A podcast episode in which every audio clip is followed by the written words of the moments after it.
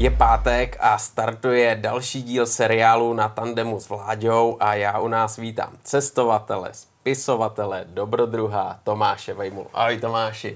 Nazdar, čau. Ahoj, čau. já tě u nás vítám a musím hned eh, takhle úvodem říct, že ty si projel tuk-tukem, takovou speciální rickshow s řídítkama ku světa, je to tak? Jo, uh, počítal se to nedávno, nějakých 22 tisíc kilometrů. Což není úplně jako moc, ale, ale jako byly to vlastně dvě také větší cesty, dá se říct. Hmm, hmm. Ta jedna, to byla dost bláznivá cesta, která to asi všecko odstartovala, když pominu tu cestu na kole do Gruzie, hmm. tak eh, ty si dostal nápad pořídit tuk-tuk a z Ázie jet domů na Moravu. Jasně, mi to přišlo jako hezký nápad, protože je to hezké vozítko, milé, tady ho v Česku moc neuvidíš, kor ten tajský je tady myslím v Evropě jenom 6-7 kousků, něco takového. Ale vím jenom o jednom, co je, jako je na značkách, na veteránech a to je ten můj. to je prostě, je to strana, když si třeba jdeš do Lidlu pro rohlíky, trvá ti to sice tři dny, ale uh, lidi na tebe mávají, smějou se a to je super. Prostě ty nemusíš nic dělat, když, když jenom projet a lidem to vykouslí úsměv na tváři. Tak to se mi líbilo, prostě ty vole, můžu mluvit prostě. No, jak chceš, jak ti huba narostla, jak se říká. Ne, nejsem, že bych byl prostý, ale občas jako něco řeknu. A tak jsem si říkal, tyhle, to by bylo hezký prostě dovést to sem. Ne, že to vozítko tady s ním jezdit, ale co to vezmu s sebou za příběh, víš, když takhle jdeš přes všechny ty státy. Mm, mm. Já ještě jsem nebyl technicky zdatný, vlastně nejsem pořád, ale mě zajímalo, jak si tam jako poradím s tím tím vším, že to bude dobrodružství, na které jako nezapomenu a, a tuk tuk z toho důvodu, že na motorku jsem menší, bych řekl, takovou, kdybych si koupil uh, Afriku, že jo, tak to je prostě obrovský třikrát než já.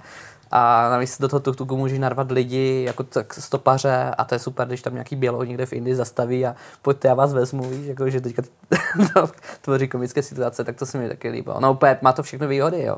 Když ti to chcípne, tak to můžeš tlačit, když to auto třeba ne, motorku jo, ale tuk-tuk jako, to je super, jo. Nepřevrátíš se nic, navrhuješ tam hodně lidí, hodně jako uh, zavazadel všeho, to, to má strašně jen výhody, no. Když chceš, tak usneš i vevnitř, že má to střechu, výborný, no. Škoda, že to jako tady nejezdí po Česku všude, no. Tomáši, já jsem právě si říkal, měl jsem tu šárku, která s holkama jela Jižní Amerikou, tuk-tukem a ty jeli, opravdu jich bylo hodně. A ty si na tuhle cestu vyrazil sám a já jsem si říkal, hele, tuk-tuk, není to jednostopý vozidlo, ani dvoustopý vozidlo, je to třístopý vozidlo, jestli jako do motorkářského pořadu se to hodí a já myslím, že určitě, protože ten tuk-tuk má řídítka a vlastně to funguje dost podobně jako motorka, co se týče ovládání. Je to tak, nebo je to úplně jinak? Hej, vlastně, jak jsi mi psal, že, že byste rádi, abych přijel, tak jsem přece jako uh, je, moc jsem si toho vážil, ale fakt jako nejsem motorka, není to motorka. ale podíval jsem se do techničáku, ono to motorka v techničáku je. No tak. Takže jako takhle jo, no. A jako řídí se to, to, že má to řídítka, ale spojku máš na levém pedálu, brzdu nad pravém, uh, řadící páku máš mezi nohama, čtyřkvalt, má to zpátečku, 11 kW, uh, dvoutakt, to je vlastně ten thajský, ten, ten hmm. azijský, potom máme ještě africký, ten mám zaparkovaný v Ugandě a ten se řídí zase úplně jinak, to je takový Piaggio, bych řekl. Ale je to značka Atul, ale motor je tam z Piaggia. Aha. A to se řadí, pardon, to se řadí na, že máš než spojku, jedničku dopředu, dvojku neutra, dvojku, trojku, čtverku a, a plyn máš na pravý straně řídítek. Tak vlastně jo, taková motorka bych to řekl, no. Ty jo, hele, tak to přesně měl dědů stadion, ten měl jo, teda jo, jenom to... dva kvalty a přesně tak takhle to se je. řadilo, to si úplně pamatuju, to bylo super. Takže v tomhle je rozdíl mezi tím africkým v Ugandě a mezi tím, co máš z Asie doma. Tam je více rozdílů, no. motor máš v africkém máš vzadu, pod korbou, Uh, co tam ještě za rozdíl? Azijský je benzíňák, africký je diesel. Uh, 400, 400 kubických a to jsme potřebovali diesla, protože v Africe, když jedeš, uh, řekněme, uh, odlehlýma místama hmm. a potkáš tam převážně jenom nějaké tyráky, co tam vozí zboží a tak dále. Takže kdyby ti došla nafta, což se může stát, tak přečerpáš to od nich. Když to prostě tam žádné motorky moc nejezdí, spíš jen tady tyhle ty velké traky od nich přečerpáš naftu a můžeš pokračovat dál a taky benzínový tuk-tuk v Africe seženeš, je to 200 kubických, to je taky ten malinký typický tuk-tuk, který si asi všichni vybaví, jezdí i po Indii a tak dále, to je 200 kubických, to jako, bych tam byl dodnes asi, protože ty cesty, co jsme projeli v Africe, tak uh, byly fakt strašné, ale kdyby jsme měli menší kubaturu, tak to neprojedeme. Navíc je to i menší kolačka s hmm. takže to vůbec by nejelo. Tomáš, ty jsi zmínil ten tajský z Ázie je benzínový, ten z Afriky je dýzlový. Dokážeš mi říct, jak to vrčí? Je to, to musí být, jako já si to nedovedu představit, jaký to má zvuk, ten dýzlový. Dýzlový je hlučnější, no. A víš, proč se mu tomu vlastně říká tuk-tuk? No to právě nevím. Ono to má ten zvuk, když to nastartuješ, tak tuk, tuk, tuk, tuk, tuk, tuk, tuk, tuk, tuk, jako ten benzínák, tam vznikl ten název tuk-tuk, a z toho důvodu, že když tam přijeli lidé ze západu někdy v 70. letech, tak toho tam viděli ten tuk-tuk a on, normálně je to rikša, že jo, se mu tomu říká. Hmm. Hmm. A, tak slyšel ten zvuk a dělal to tuk, tuk, tuk, tuk, tuk, tuk, tuk, tak z toho vlastně vznikl ten název tuk, tuk tam v Tajsku. A takže to, já bych to bych musel ukázat nějakou ukázku, jaký to má zvuk, ale je to hlučné, to je, to, je, to, je to strašně hlučné, no. Hmm, uh, hmm. Ten dýzlový je hlučnější, to je jako horší, no, tam jsme ohluchli já i, i kameraman David, no. ale tohle je strašně zajímavý, tohle je strašně zajímavý. Řazení, přidávání plynů, to jsme si řekli, jak to couvá? Hej, ten uh, tajský, tak tam máš normálně zpátečku, tak to tam uh-huh. zařadíš, blbě tam vždycky šla, ale jako zařadíš, zpátečku potřebuješ, to je super. To je a, a v tom dýzlovém africkém, tak tam se, to je výborný, tam se dala páčka dolů, uh-huh. máš prostě zpátečku 1, 2, 3, 4. Fakt, jo, že máš jo, jo. i odstupňovanou zpátečku. Přesně, tam, jen tam dáš takhle páčku dolů a můžeš prostě na čtverku jet dozadu. Jako. A co vlastně někdy na čtverku? Ne, vidíš to, to mi ani nenápadlo. No nechceš, no, nebo jakože, nevím, jak by to dopadlo, ale ty vole, fakt mě to nenapadlo. Ona jako zkusit to, no. stačí, veď? No jasně, jasně, já taky nejsem úplně výborný řidič.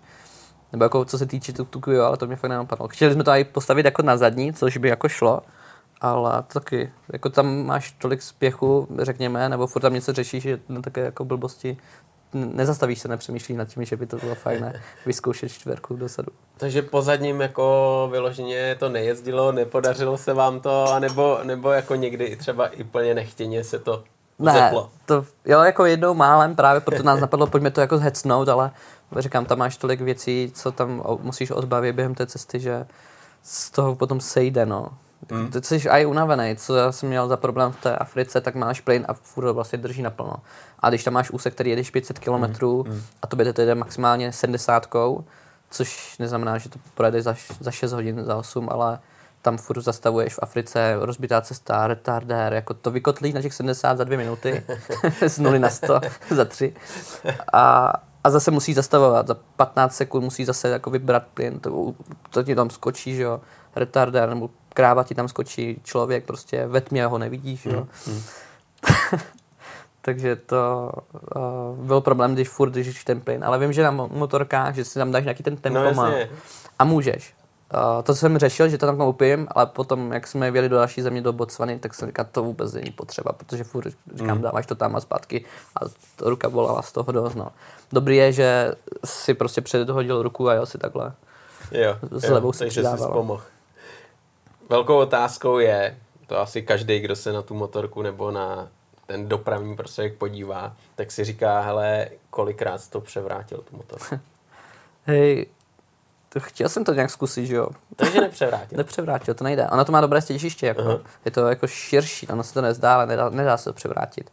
Dá se převrátit ty holky, co měly tu Jižní Ameriku, uh-huh. tak jsou takové ty typické tuktuky, co se všichni představí, ty, co uh-huh. jezdí v Indii, v, v Africe a, a, a ještě tam v Jižní Americe, tak to jsou ty typické, ty se dají převrátit. A to by byla i sranda, to, mě by to i napadlo to udělat, jen aby to bylo třeba v tom filmu. A, ať je to nějaký zajímavý ale z těchto ty na tyhle to jako mají fakt jako dobré těžiště, že, že, se můžeš snažit jak chceš, ale nepřevrátíš to. Když tu motorku vlastně si dostal do rukou, tak uh, asi úplně poprvé to bylo v Ázii, v Bangkoku, v jo. Tajsku, tak tam uh, asi chviličku to chtělo se na to zvykat, vyzkoušet, jak to jezdí a trošku se s tím učit, jo? Hej, já jsem, mně se to líbilo, když jsem byl jednou v Indii, tak se mi ty tuktuky právě zalíbily. Říkám, to, to bych musel mít. A potom jsem koukal, vygoogloval, ale nejvíce mi líbily ty thajské. Tak jsem říkal, vezmu si ho domů a pojedu přes Myanmar, to jsem vždycky chtěl naštívit tu zemi, a ještě s tuktukem to bude super. A teďka já jsem takový jako strašpitel, já mám vždycky v hlavě hodně nápadů, ale ta realizace potom, jak když jsem do to sedl, tak se mi moc jako nechtělo. Ne jako, že nechci, ale prostě, že se bojím. Protože teďka provoz, jo, Bangkok, tak to máš 6 proudů a teďka jako tam všetci troubí a vlastně to má, nemá kolikrát smysl. A teďka já jsem to ani, ne, já jsem to vlastně koupil, dali jsme to dohromady, on to tam jezdí na LPG, tak se to přidal na benzín, karburátor se mu začal teda taky měnit a všechno. Týden se to dávalo dohromady a teďka jako mechanik řekl, hele, už to máš, tak, tak čau. Tak, tak, tak jeď. A říkám, a ty tak nějaké zkoušky nebo autoškolu, víš, jako třeba tři, čtyři roky nebo co ne, a jeď prostě do toho provozu toho Bangkoku a, a já jsem si pamatuju, prostě sedl jsem si a ani jsem nevěděl jak, jako spojka tady a dobře, tak jsem zařadil, tak to tam začalo řvát, já jsem se úplně, ježiš, vytřepané, co se to sakra děje, no. Ale to, to začíná to dobrodružství. Ale to je právě, právě to pěkný, že jo. Ale jak jsi říkal, tam eh, ten provoz je asi šílený, že jo, jezdí se na druhé straně a teď je vlastně tě tam do toho hoděj a za prvý neznáš eh, to vozítko, za druhý ten provoz je asi šílený a za třetí se potřebuješ někam dostat eh, a teď co, že? No, ještě, jako vyklouznout z toho města to bylo peklo, jako. Ještě horší to možná bylo v Istanbulu, protože tam přijíždíš tím bosporským mostem, mm-hmm to je jeden z nejrušnějších na hm. světě, 180 tisíc aut denně tam projede. Tam, kdyby mi to chcíplo, tak je kolona až do Iráku, víš co. to, to, se bojíš, jako Istanbul, to je nejhorší jako doprava, co jsem kdy projel. A i na kole jsem tam jak kdysi jela, to, to je strašný, no. Takže to jsem se bál, těch měst jsem se jako fakt vyhýbal. Ježíš, já jsem byl ještě vlastně v, v Mumbai, Mumbai, 20 milionové městě, no tak to taky nechceš. To je Indie a to, to, to je nejhorší vlastně. Tajsko je jako fakt v klidu ale Indie, tak tam jako, tam ti skáčou krávy, lidi, hovná, lejna, všechno ti tam skáče pod kola. Uh, jedeš prostě po dálnici. To je něco neuvěřitelný. A první den tam proti jede tobě kamion. A ty začneš křičet a úplně brečet, že jsi jako mrtvej, tak to to úplně za, zakloníš tam úplně do, doprava, do příkopu, teďka to tam vydýcháváš, tyhle, kamion proti mě jel, proti směru na dálnici třetí, čtvrtý den prostě proti tebe zase kamion a ty už jako ty, tak odbočíš trošku bokem. Je taká velká, ti to odfoukne, ale ty jedeš dál, protože to na denní bázi tam. to je právo silnější, že jo? A když je jsem to tohleto v Tajsku viděl a tam byla normální silnice, jako tady známe, že jo, a jel. Nebo vlastně šel člověk, pak jeli cyklisti, pak jelo spřežení, pak jeli právě tuktuky, pak osobáky a pak nákladák a to jelo v obou směrech a všechno se to vyhlo, že jo? To prostě je neuvěřitelný. je to psycho, no, ale paradoxně v Indii se to, to, tam ten prožitek z té cesty, z té jízdy je obrovský. Mm, mm. Tady mě štve, mě štve, je to taková nuda. Když tady jedeš, tak semafor, tam jedeš to, je to také všechno pevně, striktně dané. Když to v Indii, prostě na ně troubíš, pozor, zatáčím a ta komunikace mezi těma lidma úplně funguje nějak. A i když to pro nás vypadá jako něco nepředstavitelného nebo chaos, tak právě chaos to v tom si najdeš tu, ty, ty pravidla. Takže právo silnějšího, jo, ale ty ho vidíš, to řidič, on na tebe troubí, že on tam jede, ty ho troubíš a ty vidíš tam toho. A je to také, více unavíš, to jo, ale je to také živé, jako strašně se těším, až zase někdy do Indie pojedu a na motorce, chceme to tam projet na Enfieldu. Uh-huh. Já teďka dělám průvodce po Gruzii, po Maroku a chci dělat Gruzi, průvodce na motorkách po po Indii. Hezky. Protože tohle to, to je právě fakt strašně živočišné. To mě to řízení v Indii na tom baví obrovsky. A na Enfieldu, protože tam, když jsem měl svým tuktukem, tak jsem si půjčil Enfielda 350 uh, na dva týdny a prorazili jsme India a Nepál kousek, tak to bylo Hezky. super. No. Hezky. No tak to musí mít, eh, že jo, teprve tu atmosféru, když tam máš vlastně indickou motorku, a jedeš ten Nepál a, a teď vlastně si užíváš jednak tu přírodu, ale taky tu svobodu motorky. No, in, ale Nepál, nebo Nepál, uh, Enfield je strašně nepohodlná jako motorka, uh-huh. to je jako fakt blbý a je to ne, maximálně 80. Takovou cestovní 350. Jo, jo. Hmm. A je to taková, taková jako nepohodlná fakt na, a, maximálně 80 to jede. Ale je to ten zážitek, no, je to fakt, má to toto to kouzlo, které je jako úžasné. A kolik z toho nejezdil eh, na motorce předtím, než si v Indii si půjčil Enfielda? Tak to bylo... Já jsem... Jo, já jsem, než jsem měl do té Afriky, teda do té Ázie, tak jsem si dělal řidičák na motorku. Kvůli tomu, že to je motorka, tak potřebuji řidičák. A udělal jsem hmm. si schválně na tu nejsilnější, protože třeba někdy budu potřebovat. No ale jezdil jsem jenom v autoškole a potom až v, té, v těch Himalájích. Tam. Takže to byl takový křest ohněm, protože tam jako, že jo, tady máš silnici, autoškola jo, no. probíhá vlastně totálně bezpečně na parádním povrchu a tam asi úplně jako jo. to nebylo parádní, veď, co se týče povrchu. Uh, Ježíš, no, ale ne, zase jako ten povrch, takže nějaká silnice jako škaredá byla, občas nějaké díry, ale Vyjeli jsme do Nepálu, to jsme byli ve dvou a půl tisících, a byl tam krásný jako asfalt, to je jako super. Co to nejdřív jedeš tam v nížině, tam je všude krásný asfalt, Do Katmandu, tak ten je horší, to je úplně i kolona, to je prostě 8 hodinová, těch 80 kilometrů. Ale když si najdeš nějaké cestičky tam na východě Nepálu, tak tam to bylo nádherné, to bylo fakt kouzelný. A potom kolem Čitvanu, Národního parku, do Pokary, fakt jako, jestli někdy můžeš, vem si na Vojtu jako na výlet takhle, stojí to za to, no. A za 14 dní, když eh, máš půjčenou motorku, dá se tam jako to stihnout hodně. Je to šance jako za 14 dní všechno zvládnout nebo užít si aspoň tu atmosféru. Jo, jasně. Já právě, když budu dělat toho průvodce, tak 14 dní je to akorát, tak akorát. Když tam přiletíš, hnedka se sedne na motorky a buď se jede v létě, což se jede do Himalají, tam jak je, tam, tam nebude taková zima, anebo teďka přes zimu, tak to se jede tam kolem Hampy, vlastně jižní část Indie a to je kouzelná. Není to tak hektické, jako bych řekl, a příjemnější, zelená barva všude. To na těch 14 dní bych řekl tak akorát. Že tě to jak baví, tak to hodně uvidíš a zažiješ to jako za ten jeden den v Indii, zažiješ to, co tady za celý život, jako na, to je prostě neuvěřitelná kultura, to je hinduismus, že jo, to ti lidé úplně zvláštní, úžasní, strašně milí, hodní. Mm. Blbý je, že tam nejsou moc hezký holky, ale vynahrazuje to ta celá atmosféra toho všeho, no. Jináčí zemi, jak Indie neznám, to je fakt pecká. Hmm, je jasný, že takhle pro člověka, který žije v Evropě a tolik necestuje, tak je to určitě trošku kulturní šok na mm-hmm. začátku. To určitě viď. To jo, protože že už tam jdeš do restaurace, pěkné, ale ta kráva ti tam prostě přijde.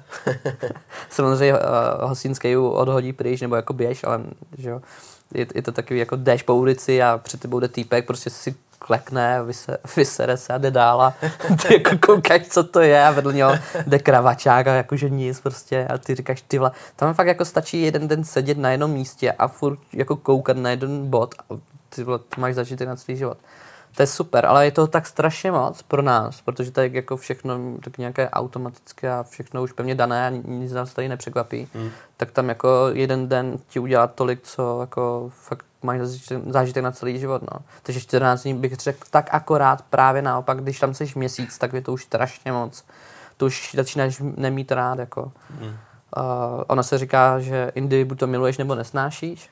A když tam jsi měsíc, tak to bych řekl, že to je kotel moc. Teď 14 dní také to, že týden je ten kulturní šok, trošku si to užíváš, začínáš si to užívat a pak ti to prostě bude krásně chybět, že se zase budeš chtít vrátit. Takže 14 dní bych řekl akorát. No. Jestli má někdo v plánu tam je na motorce, je to levný, ten Enfield, ty to máš za 10-15 Eček, jo. jako na den. No, no. Ježí Maria, benzín taky za pár korun, to ani moc nestojí. Nějaký guest house, levný hotel za 3-4 stovky se snídaní, dobré jídlo, tam koupíš za 50. Jako letenka do Mumbai, zpáteční, tě stojí 8-10 tisíc, teď jsem se díval. Hmm. Jako celý 14 denní výlet prostě samotného tebe vyjde do 30 asi úplně jako v ráji, jako dobré, hmm. jako, ani se nebudeš omezovat, no. Hmm. Jako mrzí mě, že tady teďka sedím s tebou, nejsem tam. tak to mě teda taky mrzí. ne, promiň. ale, ale, ale víš, jak jsem se do toho jako uh, zamyslel a vzpomněl jsem si, jak je to úžasný, tak jako hmm. pro motorkáře určitě, jestli se tady měli Matěj Homolu, Jasný. no tak ten v, v, v Indii byl, myslím, 18krát. No, On když tam jede, tak jenom na motorce, jako hmm, a hmm. když jsem byl, když jsem měl přes to Tajsko a vyjel jsem do Indie, tak mi volal prostě nějak, někdo mi občas napsal na ten Facebook a napsal mi nějaký Matěj Homola na Facebook. Uh-huh a říkám nějaký asi zase fanoušek, nevím, tak jsme si psali, on, já jsem tam byl tolikrát, tolikrát a teďka jako pak jsem koukl, ty, ty vlete, Matěj Homla z Vohnoutu. a já jsem celou dobu prostě poslouchal Vohnouty a mě to nedošlo, že uh-huh. on mi bude psát. A my jsme si právě ještě předtím volali, úplně cizí člověk, říkám, tak mi zavolej, on, a my jsme asi dvě hodiny volali, on mi tam volal, ale tam to naštěv, to je dobrý, takhle to. A potom zjistil, že to je homola, já tady mám jako v uších celou dobu a vůbec mi to nedošlo. No. Takže on, a i teďka jsem mu říkal, které místa tam na motorce naštívit na tom jihu a on tam zase, myslím, teďka zase letí. Mm, to no, fakt za, za to stojí. Tady, no. Řekne to, to každý, no. Jako. Mm. Ty jsi říkal Tomáši, že týden eh, ti zabere ten kulturní šok a počítáš to i včetně třeba nějakých střevních potíží, nebo to není úplně jako jasný, že budeš mít problémy? Hej, střevní potíže tož to se jako postará, že jdeš dál, no, jakože může to přijít, nemusí, to je vlastně tak nějak všude, jo. neřekl bych, že to přijde, uh, zkrátka ne, nepí vodu z kohoutku, pí hmm. vodu balenou, uh, najíš se na ulici, i v restauraci tady se dobře najíš a stejně se z toho můžeš jako podělat, ale jako ležíš, neležíš. Já jsem v životě neležel jako se střevníma potížema. Hmm. Prostě jsem se pozvracel, postral a já jsem jako za dva dny dál třeba, jo, takže to není žádné jako, že, uh, že by tě to, hmm. že to musí přijít. Vlastně dělám průvodce, teďka jsem byl v Maroku pětkrát a v Gruzii a, a bál jsem se, tyjo, každý turnus tam jedu s deseti lidma, že tam někdo se bude zdržovat tím, že má nějakou nemoc. Ne, že nikdo prostě, že se mi nikdo neposral. Jenom jeden týpek, ale to byla, to byla jeho chyba. Ale jinak ne, no. Nedal se říct, jo, neposlechl.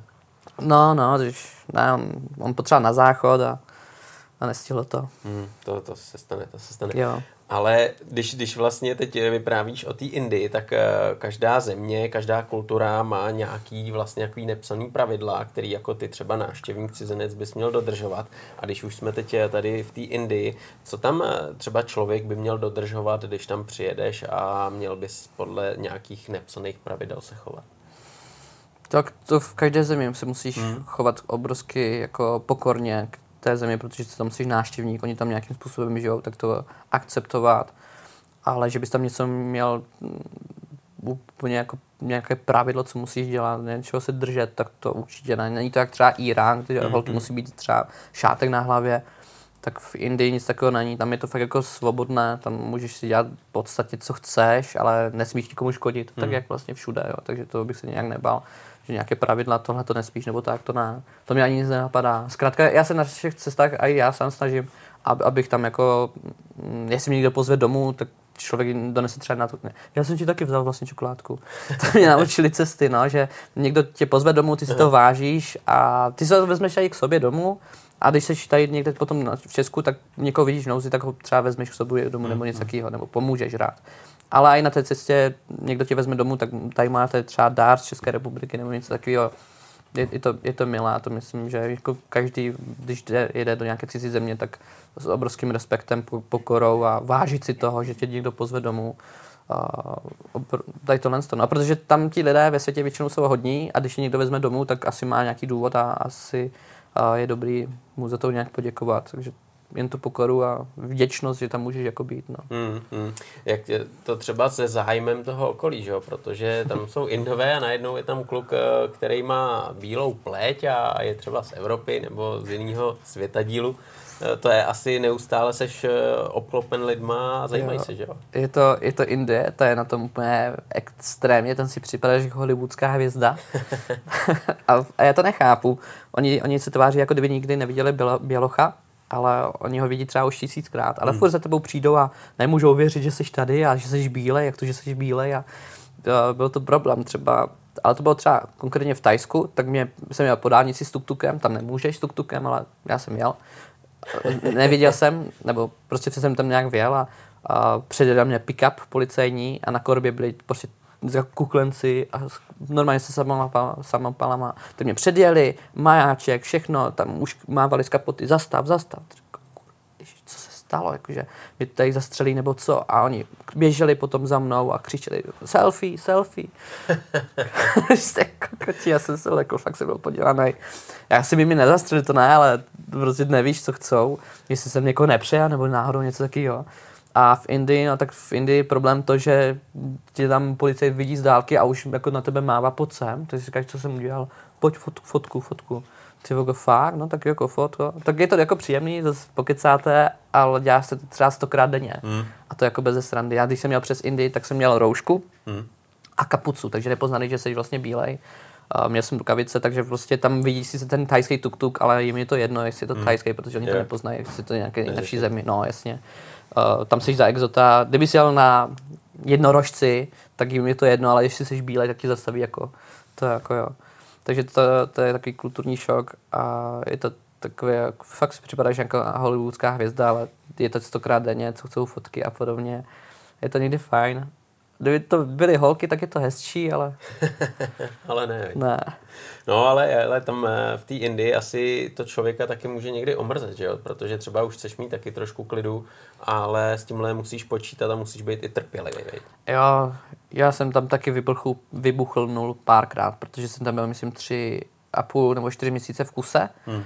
A to je, to je jako nápor, jako psychický, jako chceš být sám a už jako za tebou furt někdo chodí a ne jen fotku, ale jen prostě ty sedíš, dáváš si kafičko a tam si 15 sedí vedle bokem a furt na tebe zírají, jako mm. furt, furt. Mm. Říkám, no ahojte, ahojte. Oh. Víš, jako, že dobrý, ale a potom je to už nepříjemný samozřejmě, jo.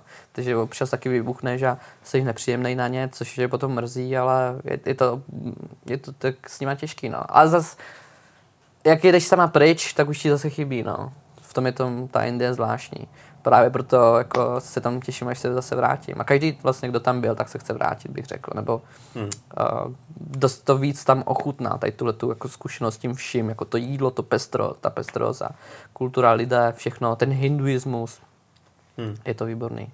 No to jídlo, jak jsi zmínil, že jo, protože každý každá země, každá kultura má nějaký speciality, nějaký jídlo a v té Indii tam teda ti chutnalo.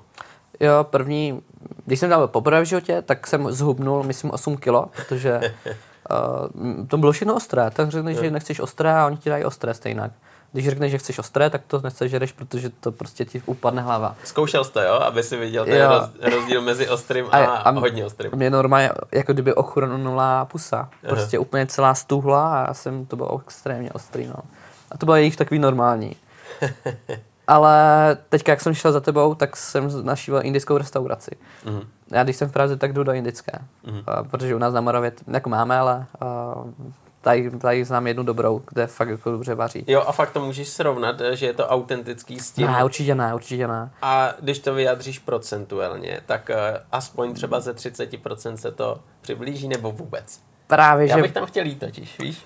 Do indické? No do té, co ty teď říkáš jo. a chtěl bych jako od někoho slyšet, hele, byl jsem v Indii, tam to chutnalo takhle a tady ta restaurace se přiblížila třeba z 30%. Tam to právě není, tady ti udělají třeba, uh, uh, tady jsi v Praze, tam jsi v hmm, Indii, hmm, no jasně, tam, tam je ta jasně, vlhkost, jasně. tam je to ta hmm, atmosféra, hmm, tam jsou ostatní ti jídelníci, ti strávníci, jasně. bere se to rukama, já bych tady hmm. taky v, in, v Pražské prostě to bral rukama, protože hmm. jako a máš kontakt s tím jídlem a ta atmosféra, takže se to fakt nedá srovnat. Jako mm. a, a i chuť, chuťově to je samozřejmě jinak. Oni se snaží, jsou to mm. většinou ale Pákistánci nebo Nepáci, tady co tady pracují, nebo konkrétně tam, tak to jsou Pákistánci, mm. což je zajímavé, protože Pákistánci no nemají rádi in, Indii, a, ale nedá se to moc srovnat. Je to dobrý, ale té Indii, to je prostě tam je ta atmosféra, to bych řekl, to je taky ten, ten hlavní, to je to hlavní koření toho. Hmm. A měl jsi třeba něco oblíbeného, že to si tam vždycky rád dal a když si přijel třeba, nevím, pár set kilometrů z jednoho města do druhého, tak to tam vždycky eh, dokázal jo, to, dostat. Tak, taková ta klasická, jmenuje se to Dalbat, uh-huh. čočka z rýží, uh-huh. kolem toho ti dají prostě každá vesnice, každý dům, každý, to dělá každý jinak, prostě uh-huh. tak ti tam potom dá nějakou mrkev, nebo tady, eh, tady tohle z toho a vlastně podstatně to chutná vždycky tak nějak stejně, no, trošku to má někdo vylepšený jinak. A to je výborný, to mám rád. A právě i to, jak to tam žereš těma rukama, a teda pravou, čo, levá je na utírání zadku, tak je to také jako, to mám moc rád. Ten dotyk s, tou, s tím jídlem, no. Mm, mm. Na těch Enfieldech, to si říkal, že jsi strávil 14 dní, takže tam jste asi nechvátali, pohodička, ale měli jste cíl nebo jste neměli cíl? A to, to já se za mnou přijeli chtěli právě po pěti měsících, co jsme na cestě za mnou přiletěli kamarádi a chtěli si tam toho Enfielda půjčit. Říkám, mhm. ty vole, tak jo, tak, tak jsme si půjčili Enfielda a vždycky jsme se střídali, že jo. A cíl moc nebyl. Hele, vpravo bylo Nepál, tak jenom do, do Nepálu a, hmm. a to jsme vůbec nevěděli, jaké tam budou cesty. No, koukáme, že fakt jako perfektní, krásné hmm. zatáčky, všechno. Teďka ty čajov, čajovné plantáže všude kolem a a když jedeš víc a víc nahoru, tak trošku už zima, uh-huh. ale jako výborný. Helmu tam mít nemusíš, tak je to taky víc pohodové. A alkohol tester tam není, takže ne, že bys jel ožralej, to, to v žádném případě, ale dáš si tam nějaké to, uh, nějakou skleničku a jedeš dál. A tohle to bylo příjemný, no. Takže cesty byly výborný, plán nebyl, prostě jedem kam jedeme a ten, na těch cestách bych řekl nejlepší. Mm. Já právě necest, neplánuju ty cesty vůbec. Mm-hmm. Já vím, že jedu nějak domů, řekněme, jedu nahoru, na sever nebo něco takového a předběžně vím, že třeba jedu přes Viktoriny vodopády, jedu tam přes Malavy, to bych mm. chtěl třeba vidět, jezero mm. a tak dále.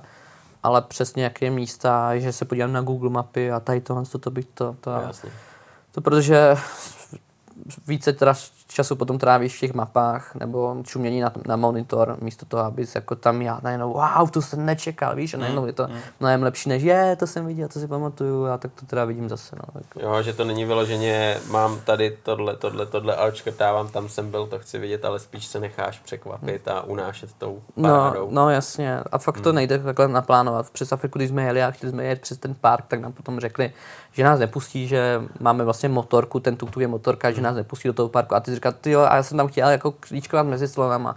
Oni, no, to bohužel nejde, no. Hmm. Ty, I když to plánuješ, tak to prostě takové věci kolikrát nepřijdou, nemůžou.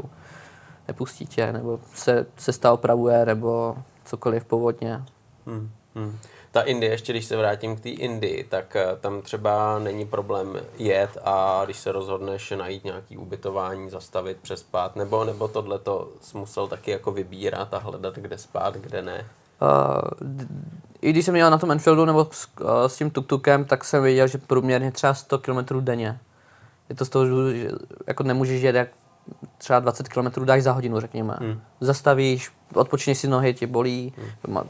jsi takhle rozkročený, tak je to fakt jako na ty stehna náročné, takže já jsem nemohl jet víc jak 20 30 km, to jsem normálně se vyplazil z toho tuk-tuku, protože máš nohy takhle jako shaderem.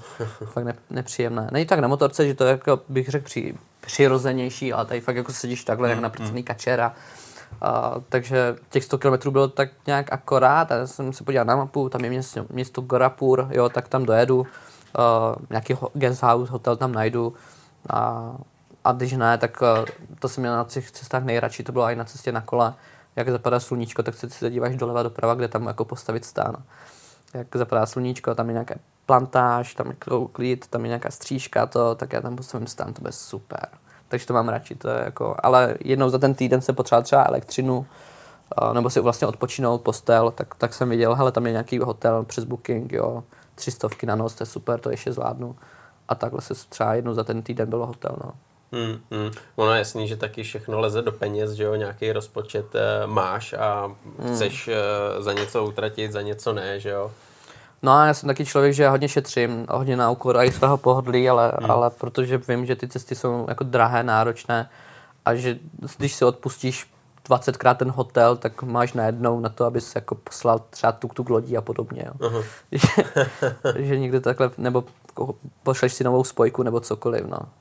Takže, hmm. ale vlastně na těch cestách je výborný to, že celý den nějak funguješ, buď to fotíš, natáčíš, nebo jako opravuješ, tam se s někým hádáš, bavíš něco řešíš, a tak na té cestě postavíš stan a usneš během chviličky, jak, jak jsi unavený. Takže mm. vlastně si lehneš a v 6 ráno tě probudí buď to z uh, pot, co ti stečí do očí, mm. jak už je ráno uh, je vedr, velké vedro, anebo, nebo ti vy, vyruší nějaký člověk, co tam přijde kolem a ptá se, co tady spíš. Hmm.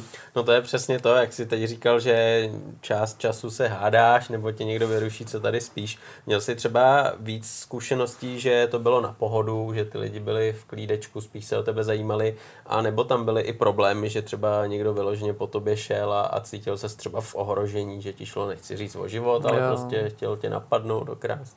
Jako to i to, já paní Vesternou nemám furt ráno, jak, jako určitě třeba, nevím, 500 nocí jsem na cestách takhle trávil ve stanu a, a nikdy se nevyspím jako dobře. To asi ani jednou jsem se nevyspal dobře ve stanu.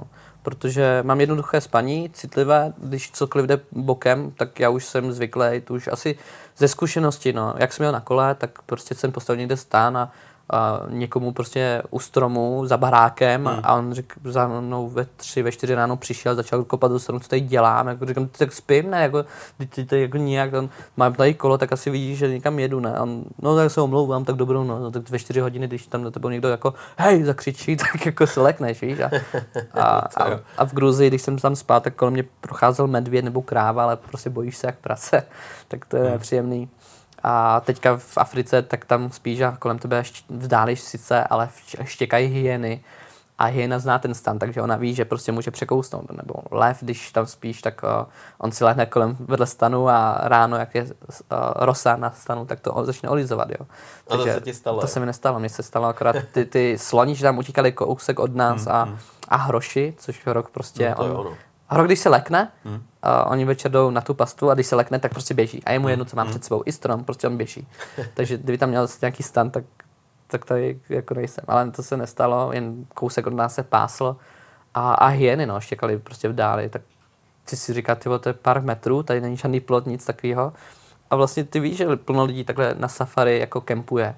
Jede většinou prostě v těch autech, na těch stánech na střeše a tak dále, ale nikdo prostě nadrzo tak, jak eh, my, prostě jen tak ve stanu, který hmm. není ničím chráněný. Jo. A nemáš se potom jako kam schovat do tuk-tuku, ne, protože ten není jako zavíratelný. Hmm. Takže z téhle z toho právě já nemám rád spaní ve stanu, ale, ale co mi zbývá, no. Hmm. A cítil jsi třeba jako se někdy v ohrožení víc od těch zvířat nebo od lidí? Od lidí určitě, no. Hmm. Většinou to bylo jako spíš těch lidí. Tam třeba v Indii uh, je problém postavit stan, protože všude je to nejlidnatější země, jo, hmm. teďka. Takže tam, když jsem postavil stan, tak někdo tam paradoxně vždycky jako přišel. Tam nikde nikdo a najednou prostě se objevil člověk a už je to prostě blbý. On na tebe čumí celou dobu, třeba 3-4 hodiny tam stojí a čumí na tebe a potom odejde a ve tři ráno za tebou poslal policajta, který prostě těm sama musí vytáhnout ven, protože mhm. ty jsi v jeho okresku a kdyby se mi něco stalo, tak on za to nese zodpovědnost. Takže mi prostě řekl z Balto, jedeš k nám a budeš spát u mě pod stolem. Jako. Tady, jak má, máš stůl prostě pracovní, tak on říká, budeš spát tady pod stolem, ať na tebe dohlídnu. to je normální, teď jsem tam normálně spál, nic se mi nestalo. Nic by, nic by se mi nestalo, ale prostě takové jako věci, co se ti dělo, ty jsi to úplně nešťastný, že se hmm. nemůžeš vyspat. Takže... Jasně, no, ale tak to je v zájmu třeba tvého bezpečí od nich jako přehnaného, já tomu, že jo? Já tomu rozumím, jako rozumím tomu, ale uh, rozumím tomu, ale nechceš si ti prostě stávat ve 4 ráno, no balit stán a zase ráno. zítra zase máš nějak fungovat. Na těch cestách se musíš dobře vyspat, aby si mohl dobře fungovat a měl energii. Takže vlastně, když jsem měl takovéhle věci, tak jsem to nejraději dělal tak, nebo nejčastěji, nebo nejčastěji, že jsem tam viděl třeba nějakou chaloupku, domeček, kostel, mešitu, buddhistický chrám. Řekl, dobrý den, já jsem Tomáš, tady máte čokoládu ode mě, já se chci zeptat, jestli je možné tady přespat, je to celé oplocené, já si tady můžu dát sprchu, nabít mobil a budu spát tady ve stanu, tady v rohu, nebudu nějak rušit, zase brzo ráno odjedu. A s tím, s tím nebyl problém a to jsem využíval jako nejčastěji, kdy to šlo. Hmm. Ale, ale někdy je to fakt problém. Třeba v Africe za náma běželi s mačetama, když, když jsme spali tam ve stanu. Tak to byl tak problém. Protože lidi většinou v Africe, v Ázii neznají ten stán. Oni si hmm. myslí, že jsi nějaký bezdomovec nebo, yeah. nebo co. Když vidí bělocha, tak proč nejdeš do hotelu? No, jako, nebo proč nemáš tu velkou jako do, obytnou dodávku nebo něco, kamion. Hmm. A většina těch cestovatelů takhle právě jezdí. Málo kdo prostě stanuje, a to jsme spali ve stanu, krásné místo s rozlidem, s pěkným výhledem a ráno jsme balili stan s Davidem, s kameramanem a, a tam byli taky dva stařešinové a na nás koukali a říkám, Davide, dívej, to bude blbý ještě tohle to. A on co, prosím tě. Tak jsme zbalili stan, jeli jsme takovou lesní cestičkou a proti nám vyběhla parta prostě lidí tam s mačetama a, a s ocelovými trubkama a začali křičet a, a mlátit do máji, do tuktuku. Uh, tak to by je jasný, že tě nechcou zabít. Protože jako proč by to dělali vlastně, že oni by za to asi měli nějaký postih nebo něco, takže jen jako chtěli tě vystrašit, co se děje, co tady děláte, tak nás a, vezli do vesnice, tam nás zavřeli do vězení a, a počkali do vězení. Oni tam nemají moc vězení, oni tam prostě uh, obecní nějaký domeček, kde sídlí starosta a vedle byla místnost, ta byla prostě bez dveří, protože nemají peníze na dveře, tak tam stál takhle člověk prostě, jako, že to držel, jako, že dělal ze sebe dveře. A přišel policajt, jako, co, uměl trošku anglicky, oni nemohli, že mluvit anglicky, oni mluvili jazykem toho kmene, to bylo v Tanzánii, mm. takže ani sváhleší ti by ti nepomohla. A co se vykomunikovalo, tak se vlastně zjistilo to, že oni si mysleli, že jsme šli zabrat jejich území, že jsme spali na místě za jejich vesnicí, ale to místo patří k ním. A oni si myslí, že jsme to chtěli jako nějak zabrat a jako rozrůst se yeah. a že, že to jako bude náš pozemek. A, a ptali se, jaká je naše mise. Říkám, ty jako mise, my jedeme s tuktukem po Africe, jo, tak zkus to tam jako místním lidem jako vysvětlit, a z jakého důvodu, my, my to jako točíme, fotíme a tak dále, vůbec jako nechápali a, a bylo to úplně problém, no.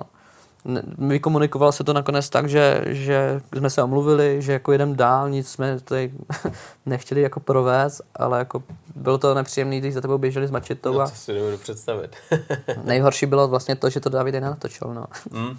Hmm, tak ono v takovéhle situaci asi úplně nemáš jako chuť natáčet a nevíš hlavně, co by to s nima udělalo, že jo? protože uh, by to mohlo taky ještě víc jako rozdráždit. Hele, jako oni byli v pohodě, byli milí, to byla jen taková domobrana, která se starala o to, že oni vlastně nemají co, den co dělat, tak oni si připadají jako dobře, že tam jako zachránili vesnici před nepřátelskýma uh, cizincema, hmm. takže tam za tebou přišli, křičeli, uh, my to mimochodem máme natočené z dronu, ale, ale je to takový jakože nepoužitelný do filmu. No.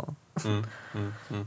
Ale to je přesně ono, jo. Ty, jak jsi říkal, někdy přijedeš, eh, představíš se, řekneš, co tam děláš, budeš tu spát, je to v klidu a někdy, když to tam prostě rozbalíš takhle jako z čista jasná, tak asi překvapíš a oni to podezření můžou mít, jo. Jo, jo, právě vždycky se ptáme nejlépe, jestli tady můžeme přespat, kde je možný přespat. Jenže zase to nechceš říkat. Já přes, přes Afriku, přes nějakou vesnici, tam vidíš člověka, chlapa, nejčastěji teda, ne nejčastěji, ale často je opilej, protože jako co tam dělá, tak prostě si pálí vlastní, vlastní pití a furt jsou na, ožralí, hmm. tak nechci mu říkat tam za vesnici, já tam budu spát, jo, když tak přijde a jo, můžeš si vzít, co budeš štít, jo, takže musíš jako odhadnout, komu se, koho se zeptat a tak dále. Ale to bylo fakt jako za vesnicí, tam za lesíkem, řekněme, pěkné místo, nic jsme tam neprovedli, ale chápu, no, jakože na tebe můžou vyletět. Hmm. Ale tahle ta komunikace, někdy jak jsi zmínil, že rozumějí anglicky nebo dokážou něco říct, že to komunikací eh, dokážou nějak jako fungovat angličtinou, ale dost často nerozumějí, že jo. A teď eh, mezi sebou musíte komunikovat, ty jim potřebuješ dát najevo, hele, já přicházím v míru a jo, jo. nic mi nedělejte a musíš pochopit zase to, co oni říkají, že jo. To, to, jako dá se to takhle po celém světě, kde jsi byl, jak to myslíš? No, jestli jako dokážeš vycítit, eh, co ti chtějí říct, i když si nerozumíte a každý melete po svém. Ale jo, jo, jako jo, vlastně vždycky se to dá nějak vykomunikovat, hmm. vždycky jako to má nějaký konec. Ať dobrý nebo špatný, vždycky jako dál pokračuješ, no. Ale vlastně, co jsme tam potom zjistili, bylo taky problém to, že když jedeš přes tu Tanzány, tak je to rozděleno na nějaké okresky a když jedeš po té cestě, tak je tam nějaký checkpoint a ty si tam vlastně zaznamenáš, podepíšeš se a jdeš dál. A teďka my jsme ten checkpoint vlastně minuli, protože to nevíš, tam byla nějaká boudička, prostě jedeš dál. A tam byl právě problém to, že když přišel ten policajt, tak on volal na tam ten checkpoint, jestli jsme tam projeli, tak oni, že ne. Mm. Tak on volal na další a tam, že jo. Mm. A teďka oni nemohli pochopit, jak to, že jsme se tam nezapsali. A říkám, no tak se zapíšem teďka. A oni, že ne, že to bychom psali včerejší datum a dneska je dnešek. A že to nemůžeme. A teďka oni vůbec jako byrokraticky nechápali, jak to, jak to provést. Říkám, tyjo, tak, tak se napíšem jako, že za včera. Ne, to nemůžeme. A teď jako to přemýšleli a volali si že dalšímu člověku, jak to teda udělat. Až nakonec jakože vůbec nevím, no. Akorát nějak jsme, nás jsme odjeli a ani jsme se tam nezapisovali. Jo, oni, oni chtěli vlastně, ať tam jedem zpátky a zapíšem se. Jakože za dnešek, ale jakože jsme spali tam, no. Ale úplně jako byrokratické, jako takové nesmysly. On se to musíš často zapisovat, že to bývalé britské kolonie, tak oni tam hmm. furt jedou v tady těchto těch věcech. Ale ta funkčnost toho, že ty to tam napíšeš do nějakého papírku a on to potom tam dá někde do šuplíku, kde to splesniví, to už je věc druhá, no, ale musí se tam zapisovat. No, to oni mají strašně rádi. Ježíš Maria, ale vždycky se dá vykomunikovat. Většinou jako ti lidé jsou v pohodě, uh, ale, ale někdy nejhorší je právě to, když jsou třeba opilí. To se mi stalo v Indii, když za mnou běželi s nožem v ruce. A to byla moje chyba, protože jsem měl mobil a foťák a šel jsem temnou uličkou v večer, kde jsem šel do nějakého, nějaké kůlničky na dříví se vyspat. Hmm. A oni jako se podívali, co to máš za foťák? Říkám, to je můj foťák a šel jsem dál. Oni, dej mi to, teď jsme se postrkovali a ten jeden měl méně ožralý, tak ho držel zkrátka, nech ho, nech ho. A na mě říkal, běž, běž, prosím tě, běž. A jak jsem už běžel, protože to bylo fakt, jako byly ožralý, měl ty hmm. očerné oči, tak on ho potom, když jsem se podíval, tak on ho potom pustil, jak kdyby prostě, tak už, vem ho, vem ho, jak kdyby napsal, víš co. Tak za mnou běžel a, a já jsem se tak tak zavřel do té, uh, toho guesthouse, kde tam bylo uh, recepční, což byl 12 letý človíček, uh, tak říkám, že potřebuji pomoc. Uh, jsem říkal všechno, hilfe, help, uh, knife, knife, problém. On, on, on běžel tam do, do kunbalu a tam se zamkl. A, a já jsem držel ty dveře a oni tam do nich bouchali. Tak to bylo nepříjemné, protože byli ožralí a běželi s, s nožem. No. Tak uh, to jsou taky takové situace, ale to byla má chyba, protože pozdě v noci, v 11 hodin večer a jdeš v nějakém cizím no. městě, máš na sobě foťák hmm. a tak dále. Takže, ale to je právě problém na těch cestách, když jsi unavený, tak na takovým věc moc jako nepřemýšlíš. Teďka bych tam nešel, že? protože jako si to dokážu představit, že to není úplně OK, ale někdy se tady tohle to stane díky tomu, že nejsi úplně pozorný. No. To jsou ty zkušenosti, že jo, které získáváš tím, že cestuješ, tak uh, víš, co můžeš, co jo. můžeš a, a zkrátka někdy jde o život ale bylo třeba tohleto jako to nejhorší, co tě na, té, na cestách potkalo, nebo jsi měl ještě třeba i nějaký podobný jako případy, kdy po tobě šli a chtěli tě okrást, nebo no, to ne, to bylo zase, asi za těch šest let, co se tak nějak objevu na cestách, tak to bylo úplně jako poprvé, co hmm. uh, někdo byl zlej vůči mi, jako kdyby. Ale ty situace, kdy já jsem si myslel, že je konec světa, nebo že uh, tady jak se umřu, tak těch bylo víc. Uh, těch bylo víc. Mi ten tuk-tuk hořel uh, v Bulharsku. Ty jo. Uh, Chytli, jo. Jo. Prostě uvolnil se ten kábel, hmm. ten se přiškvařil k výfuku a teďka, že to, tou bužírku, nebo hmm. co to je, tak buma, tak to tam začalo jako celá ta elektřina jako hořet. Tak, a to bylo na dálnici v Bulharsku, nebo na hlavní silnici, no, kousek od Burgasu, tuším, no, tam někde. Od Burgasu, no. A to bylo, to, to, to mi táta zachránil život. dá se říct. Fakt, je. Uh, no, to bylo tak, že uh, táta za mnou přiletěl do Burgasu, už mm. chtěl vidět synka a s, po tom roce. A byl tam se mnou i kamarád Adam. A táta, tam jsme byli tak třeba tři dny, na pláži, pohodička, opijem se, popijem se. A táta potom říkal, jak jsme se loučili, že už jde na letiště, tak říkal, Tomáši, tady jsem našel v kontejneru takovou velkou uh, pixelu vody, nebo barel vody, hmm, hmm. nějaký desetilitrový. Já ti to napustím tam z kohoutku a ať si můžeš večer opláchnout. Říkám, já to nechci, já se tam někde vykoupu v rybníce. A říkám, ne, ne, tady to máš, kdyby náhodou něco, tak se opláchneš tou vodou. Říkám, no tak mi to dej. A jeli jsme s Adamem, a vlastně chvilku jel se mnou a jeden po té dálnici a teďka prostě bů, jako kdyby elektronika, nebo kliková říta. Mně se zase klikovka v Indii, tak to je prostě, že ti nic nejede, víš, jakože najednou prostě elektřina. Tak jsem říkal, zase? Jako, teď to máš, jako co se stalo?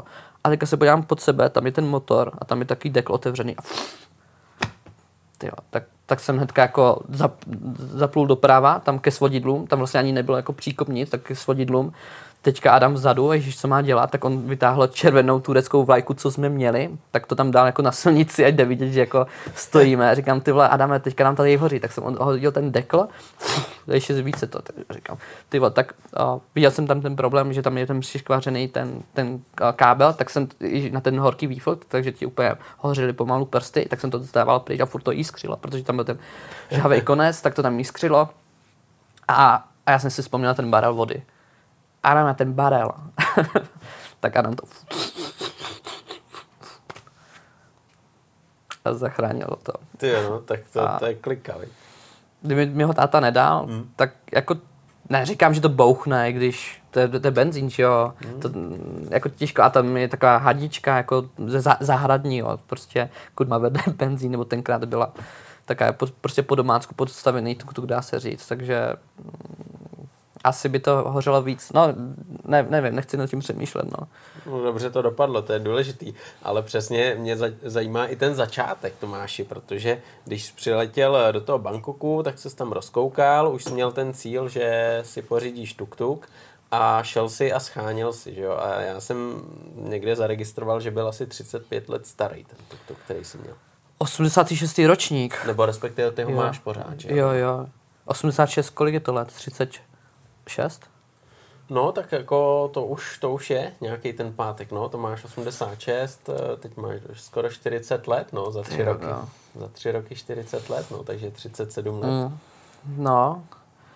A jaká byla otázka vlastně? No, jestli ta motorka, kterou jsi tam chtěl pořídit, eh, jak, jak náročný to bylo, že jo? Když jsi tam rozkoukal a, OK, teď mám nápad pořídit tuk-tuk, tak eh, co jsi dělal, že jo? Co jsi dělal? Scháněl inzeráty, že u nás funguje nějaká inzerce, tak jak to funguje tam, že jo?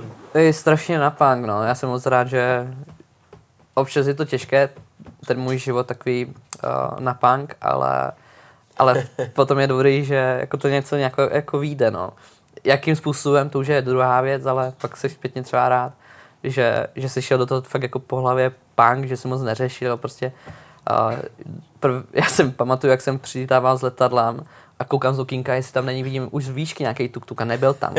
Vole, to je pruse. Co si tady budu dělat? jako viděl jsem, že tam nějaké fungují, že tam nějaké existují, ale jestli se dá koupit, to, a nevím. Přišel jsem na, za prvním taxikářem, říkám, že si prostě týpek normálně tam přijel random a dobrý den, můžu si koupit váš tuk-tuk? Jak koupit? To je taxík, já tě hodím na letiště nebo na hotel, kam chceš jet? Říkám, jak chci na Moravu, kolik to stojí? a jako vůbec nevěděl, ne, ne, ne. Tak, ale šel jsem za dalším a já, kolik stojí váš tuk-tuk? Oh, pět tisíc dolarů. Říkám, ty, to je moc, to je moc. A máte nějaký levnější? No a proč? Jako, a teďka jsem začal říkat, že chci jet do České republiky, přes Indii, přes uh, Irán a tak dále. A fakt, Ježíš Maria, ale to je tuk-tuk, to je, taj, to je taxík, to vlastně nemáš licenci. To máš žluté SPZ, to musí mít bílé. A už se to vlastně takhle zjišťovalo. A máš na to někoho, kdo má bílé SPZ, že bych si to koupil? Jo, jo, tam ten, jo, už má. A teďka jsme měli schůzku, on nepřijal, říkám, ty vogon, tak znovu za, za dalším taxikářem. A už jsem tam byl normálně ten týden a furt jsem tam za někým takhle chodil. A už jsem tam mezi těma taxikářama, těma tuktukářama byl známý. Že jako, o, už jsem za ním přišel, hej, prosím tě, nevíš, ne, ne, já fakt nevím, ale ptal jsem se, tady máš číslo, zavolej tomuhle, jo, jo, a ty, čau, jak se máš, a nejdeš na večer na pivko. A, a, už, a už mi potom nějakýho dohle, dohledali a byl na bílej SPZkách, takže to můžeš řídit. A je to vlastně osobní vozidlo a ne jako registrované jako taxík. Uh-huh. A, ale byl nepojízdný, byl na křivo, dodnes je na křivo. Tam chybí jeden ten plát, to je odpružení. A koupil jsem myslím za tisíc Eček. Ty jo, no. Což to... je dobrá cena. Jo, je to dobrá cena, jo? Ty vole. Jako to... nepojízdnej, jedno péro chybí. 20 tisíc korun, jako. No já vím, no. no to, to, je výborná cena. Tisíc doláčů, tisíc doláčů, to je ještě menší. A další tisíci do toho naladovat. Uh, no, jako pár, pár, pár set korun to jo. Ale kdyby si skoupil nový tuk-tuk, tak je větší, je to no, čtyřkvalt, ne, čtyřtakt a stojí 400 tisíc. Přepočtu, jo. jo. Jak to tam můžou si dovolit? Uh, no právě. Tam to má pod sebou, řekněme, mafie, nebo ti taxikáři, to není jejich majetek. Jo. Oni jsou prostě, oni mají pro, pronajatý. A je to tak strašně moc napěchovaný, ta cena nahoru, ani ne, jako ta hodnota tam vlastně je, ale je to, řekněme, dvakrát, třikrát dražší než normálně z toho důvodu, aby si to nekoupili ti hmm. obyčejní jako lidé, no. ale prostě to je naše grupa, my ti to budeme pronajímat a ty nám to budeš vlastně splácet a budeš celý život za nás jezdit. Takže takhle se mají jako uh, napěchovaný. Navíc, uh, kdybych si koupil nový tuk-tuk, tak to tady nepřihlásím na značky. Hmm. Když si koupíš veterána, Jasný. tak Easy. je to jednoduché. Takže z toho důvodu, že to je dvoutak, jednoduchý motor, no, přihlásím to, je to levný, uh, celá Tesla byla obrovský low cost, takže to mi hrálo úplně všechno do karet, tady tohle. Takže se to podařilo v pohodě zprovoznit, eh, dát dokupy, abys mohl vyrazit. Ale jako jo, jako jo, tam, tam byl nejčastější prostě problém to se jako nebát a, a ptát se těch lidí a když ti řekli, že ho nakonec nemají, tak si byl smutný, tak si zase šel hledat a tak se stala vlastně celá vypadá. Ty, když jsi potom vyrazil na cestu, tak uh, potkával si určitě i nějaký stopaře, cestovatele, vozil jsi někoho, bral jsi někoho, nebo, nebo tam tohle vůbec jako se neprovozilo? Jo, jo, právě že jo. Zase v Myanmaru jsem vezl 13 dětí, do Kolik? Ško- 13 dětí do školy, ale oni mi to přetížili, takže jsme jeli jen z kopce, pak už, pak už museli vypadnout. Nezatlačili, jo? Ne, a tam byl problém, že vlastně nešli moc brzdy, takže jsem byla i rád, že jsem je zase vyhodil a vezl jsem buddhistickou mnišku tři dny. A tři Maru... dny jela s tím jo, kde bude spát, že jo? No jasně. Říkám, Maruško, máte spacák? Mm-mm. A máte stán? Mm-mm. A kde budete spát? S tebou. Říkám, ty vole. Já už jsem byl dva měsíce na cestě, víš co? A sám? A mě, mě jako nevím 70, že? Ale ne, ne, ne. Uh, nechal jsem jí spát ve spacák, ve stanu a já jsem spal na zadních sedačkách tuk-tuku, ale byl to fajn. My jsme hledali chrám pro buddhistické mnížky a nakonec jsme našli, takže tři dny. A to byl nejdelší stopář. Ale potom jako více, vezl jsem tři kozy, uh, vezl jsem slepice, vezl jsem, uh, jako vždycky měli majitele, jo, nebo jen tak jakože random, že stála koza, to ne, u silnice. Ale strašně moc lidí, no. Jako to je, to je super, protože takhle vezmeš ty lidi a oni chcou potom zaplatit a ty říkáš, že zaplaťte mi úsměvem, tak mi to nechápou a se snažili zatvářit. Tak je to tak hezký, no. Hmm. Ale co všechno takový tuk-tuk projede, že jo? Protože někdy ty cesty jsou lepší, někdy horší. Uh, ty v Africe, Africe ten diesel, ten projel úplně všechno. To byl tank, viď? To byl tank. Jako ve, tam byl problém, já motorka moc nerozumím, ale my jsme až v Ugandě zjistili, že to se má měnit olej u dýzlu. Ty budeš jak, jak často? Po kolika kilometrech? Tak jestli to bylo na kilometry 10 tisíc? Já ti ukážu normálně video, který mám, jako cedulku, kde je to napsané, že každých 1500 kilometrů máme měnit olej. Hm, tak to potěš. Já jsem tomu nerozuměl, nebo až na konci. A my jsme si měli trošku právě problémy, že se to zahřívalo hmm. A potom nám ta spojka nešla právě kvůli tomu a pak to nějak prokluzovalo a tak dále. A pak jsme říkali, tyjo, to nemůže měnit jako každých 1500, jako. A ještě to je fakt jako blbý v Africe, tam když měníš olej, tak co uděláš s tím větým? Hmm.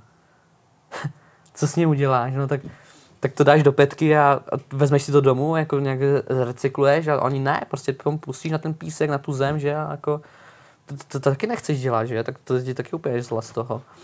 A tak jsme to měnili, myslím, dvakrát nebo třikrát, vždycky jsme to tam někde nechali, ten olej těm lidem, ale asi to stejně někde vylili. No ale projelo se úplně všechno, jako úplně jako nesmyslná cesta. Na tuk-tuku je plbý, že je to třístopé vozidlo. No, to je největší jako, nej, největší jako bolístka tuk-tuku, že je prostě třístopé. Takže když jsme jeli, tak tam prostě nevíš, jak do čeho zaplout, jaké stopy, aby to jelo nejlépe. Jo, že máš dvě větý kole a ty se tam musíš napasovat vlastně jo. a jedno kolečko vždycky je někde mimo. Přesně tak, tak to je prostě blbý, no, ale uh, vždycky to jde. Fakt tam, ten diesel má sílu, ten měl fakt jako sílu, ale když to nejelo, tak musel David tlačit, položit kameru a, a tlačit, a, nebo když tam byli nějací místní domorodci, tak taky pomohli tlačit. Takže jenom pušit, pušit, please. A... no máš a to má náhon na obě kola, nebo? Na obě, no. Jo, takže, takže s tím se dá i driftovat docela hezky, veď? Jo, jo, jako fakt jsem, se na to bylo, no. A když eh, se mrkneš na třeba nádrž, protože dost často na těchto cestách jedeš, jo, a nemáš eh, možnost tankovat, tak eh, jakou to mělo nádrž, kolik si dojel, nebo musel si výst v Africe naftu, fázi, benzín? Mm-hmm, byla to nafta a vezli jsme, má to 20 litrovou nádrž, mm. 5 litrů na 100 to žralo, mm-hmm. možná 6. Uh, tak to bylo celkem v pohodě, ale když jsme jeli třeba přes Zimbabwe, to je jedna z těch nejchudších krajin tam mm. na jihu, uh, tak to jsme měli jet cestou, která je 400 km dlouhá. A není tam žádná benzínka, mm. nic takového. Uh, nákladáky tam nejezdí, protože to je písek, tam se jelo po písku takže tam, kdyby nám to prostě chcíplo, nebo bychom dojeli nakonec a tam zjistili, že to neprojedeme, protože tam je třeba řeka nebo něco a my to neprobrodíme, tak se budeme muset vrátit. Tak jsme koupili ještě dva kanistry, uh, měli jsme prostě naftu na nějakých 900 kilometrů, že by to vyšlo tam 800 zpátky, tam 400 tam, 400 hmm. zpátky. Hmm. A byl problém, že jsme byli v místech, kde nás furt něco píchalo. Yeah jsme se koukli a to byly mouchy cece. Jak vypadá jako moucha cece? To je také větší hovado, ale hodně moc nesympatické, no. A jako fakt vypadá úplně od pohledu vypadá blbě, to si klidně vygooglite, vypadá strašně. A, a, a malárie, no, tam, kde jsme chytli malárii, hmm tak to je blbý, protože tu musíš řešit to okamžitě, když je ten den být v nemocnici. Čím pozdější, tak tím je ten průběh horší a když ji neléčíš, tak každý čtvrtý zemře. Hmm. Malárii jsem dostal, ale naštěstí se mi ulečilo až tady v, v Česku, v Ostravě. A, a taky jsme jeli v údolí, v místě těch 400 km, kde je strašně moc slonů. V Zimbabwe, mimochodem je 100 000 slonů. Slon je agresivní zvíře, a bojí se, když tam vidí nějaké malé hlučné vozítko, tak se rozběhne a převrátí tě, to je, to je jasný. A alvy, a jsou tam v té, tam bylo strašně moc lvů na, na prostě celé té Africe, tak tam jich jako na ty kilometry jako jediný z nejvíce. A ty máš vozidlo, které si jako zavřeš plachtou, jo, ale plachtou si zavřeš vozidlo. Takže tam to jsem se bál asi nejvíc v mém životě, bych řekl, protože už mám doma dcerku tříletou a teďka, když jedeš přes, nevím, 400 km, tak nám to trvalo, myslím, tři dny, než jsme to projeli. Hmm. Uh, jedeš pískem, signál tam úplně není.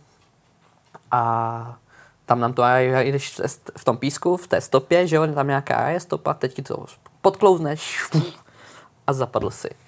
Říkám, ty vole, tak pojď tlačit a nechceš, se ti, nechceš vylézat z toho tuk-tuku, protože víš, že tam se může zrovna procházet nějaký lev. I když oni jsou jako líné zvířata, oni spí 20 hodin denně, no, ale... ale... má hlad, tak má hlad ale má hlad, no. Ale loví na šestí v noci, jo, takže to se trošku uklidňuje, že přes den tam nebude v tom vedru. ale jako vylez ven a teďka ten tuk tuk tlač, nebo jako co máš dělat, když ti nám zapadlo asi, ale ti úplně někam pryč. A když jsi vyšel ven, tak si prostě dělal tohle, ty mouchy cece, ten den doufáš, že nemají tu spavou nemoc. Naštěstí nebyli. A to si ale zjistíš až doma, až u doktora. Takže to bylo kritické. Ale tuk, tuk to zvládlo, David to taky zvládl, vždycky jsme přespali v nějaké škole, co tam nějaká byla. A, což byla prostě budova bez dveří, bez ničeho, takže ten lev tam taky klidně může přijít. jako, jako, jeli jsme fakt jako ne, nejhoršíma cestama, co to šlo, no. Hmm. Ale zvládlo se to. Vždycky, vždycky se to vlastně dá zvládnout, vždycky. Jako nikdy si neotočíš. Hmm. Tomáši, tady je právě takový jako váhání, jestli jet sám nebo jet ve dvou.